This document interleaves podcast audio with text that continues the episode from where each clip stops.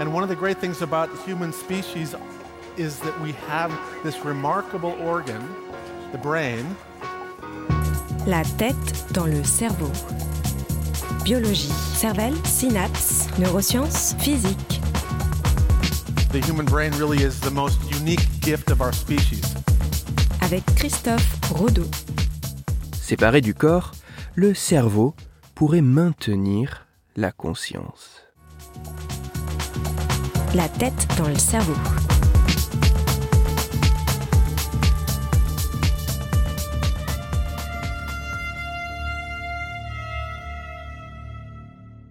Nous sommes le 28 juin 1905 sur la place du Mont Bel Air à Orléans. En ce mercredi matin, Henri Languille, criminel récidiviste, condamné à la peine capitale pour assassinat, va trouver la mort. À 5h30, le bourreau fait tomber le couperet sur la nuque du condamné. Alors que la tête de Henri, les yeux clos, vient tout juste de tomber dans le panier, le docteur Borieux, présent dans l'assistance, interpelle le criminel. À la stupéfaction générale, la tête ouvre les yeux.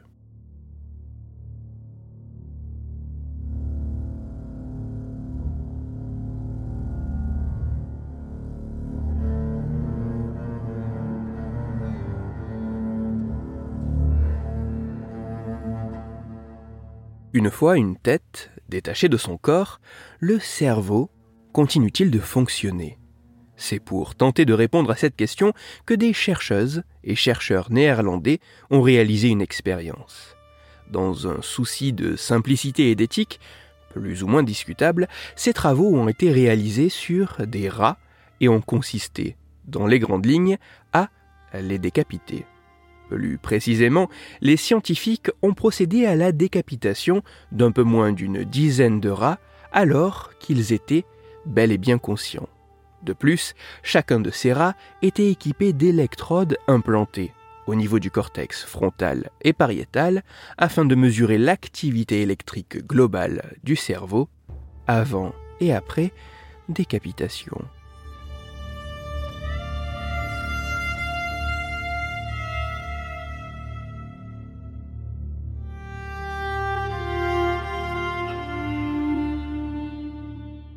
La lame de la guillotine ne semble pas interrompre instantanément le fonctionnement du cerveau dès l'instant où elle s'abat.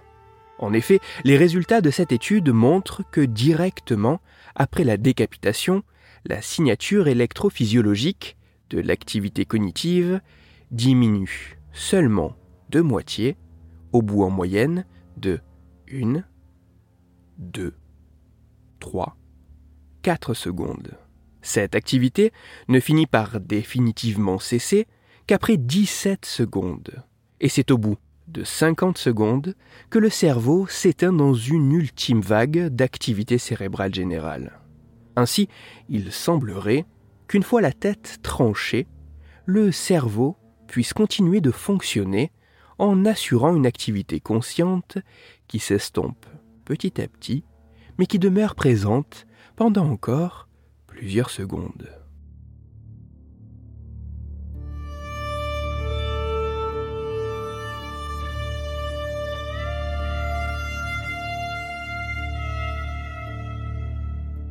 Lorsqu'une tête est séparée de son corps, il apparaît assez logique que l'activité cérébrale ne s'interrompe pas brusquement.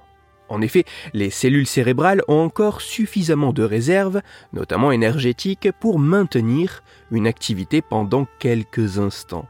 Ce qui semble effectivement être attesté, expérimentalement, tout du moins chez d'autres espèces que la nôtre.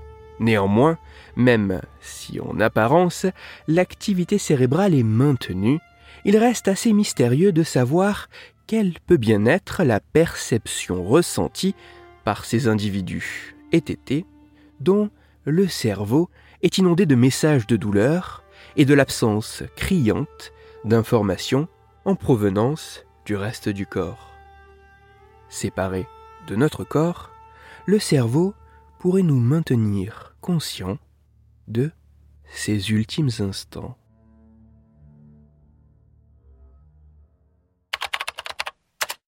Toutes les références scientifiques m'ayant servi à écrire cette chronique se trouveront sur mon site Cerveau en argot. Vous y retrouverez notamment l'article scientifique dont j'ai parlé pour vous y plonger dans le détail, mais aussi les observations consignées par le docteur Borieux sur la décapitation de Henri Languille. Même si ces travaux peuvent paraître au premier abord assez barbares, leur but initial était de déterminer si la décapitation pouvait être une méthode d'euthanasie la plus rapide et humaine possible. Afin d'approfondir la chronique d'aujourd'hui, je vous renvoie vers un article disponible sur Internet. Cet article a pour titre Le cerveau fonctionne-t-il encore après une décapitation? Il est écrit par Kera Betayeb et il est à lire sur le site science-et-vie.com. Dans cette chronique, il a été question de ce qui se passe dans le cerveau durant les derniers instants de la vie. C'est pour cela que je vous renvoie aux épisodes numéro 63 et 80 de La tête dans le cerveau. Dans l'épisode 63, vous découvrirez ou redécouvrirez que non loin de la science-fiction ou de certains récits horrifiques, il serait possible de conserver des cerveaux vivants en dehors de leur corps. Et dans l'épisode numéro 80, que plus qu'un simple silence, c'est à la suite d'un embrasement général que le cerveau semble s'éteindre. Pour parler mort et décapitation, ou plus sérieusement, afin de discuter science et cerveau, vous pouvez me retrouver sur Twitter, Christophe-du-bas Rodo, R-O-D-O, sur la page Facebook de la tête dans le cerveau et sur mon blog Cerveau en argot. Si vous avez des questions ou des sujets dont vous voudriez que je parle, ou des retours à me partager, n'hésitez pas à me le faire savoir directement sur mon compte Twitter, sur la page Facebook ou par mail à l'adresse la tête dans le cerveau gmail.com.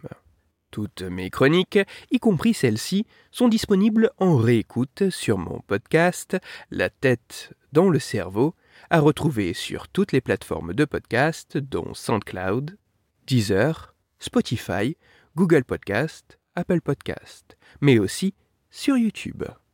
Je suis enchanté de pouvoir vous retrouver pour cette sixième saison de la tête dans le cerveau.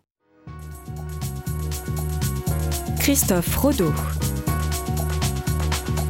La tête dans le cerveau.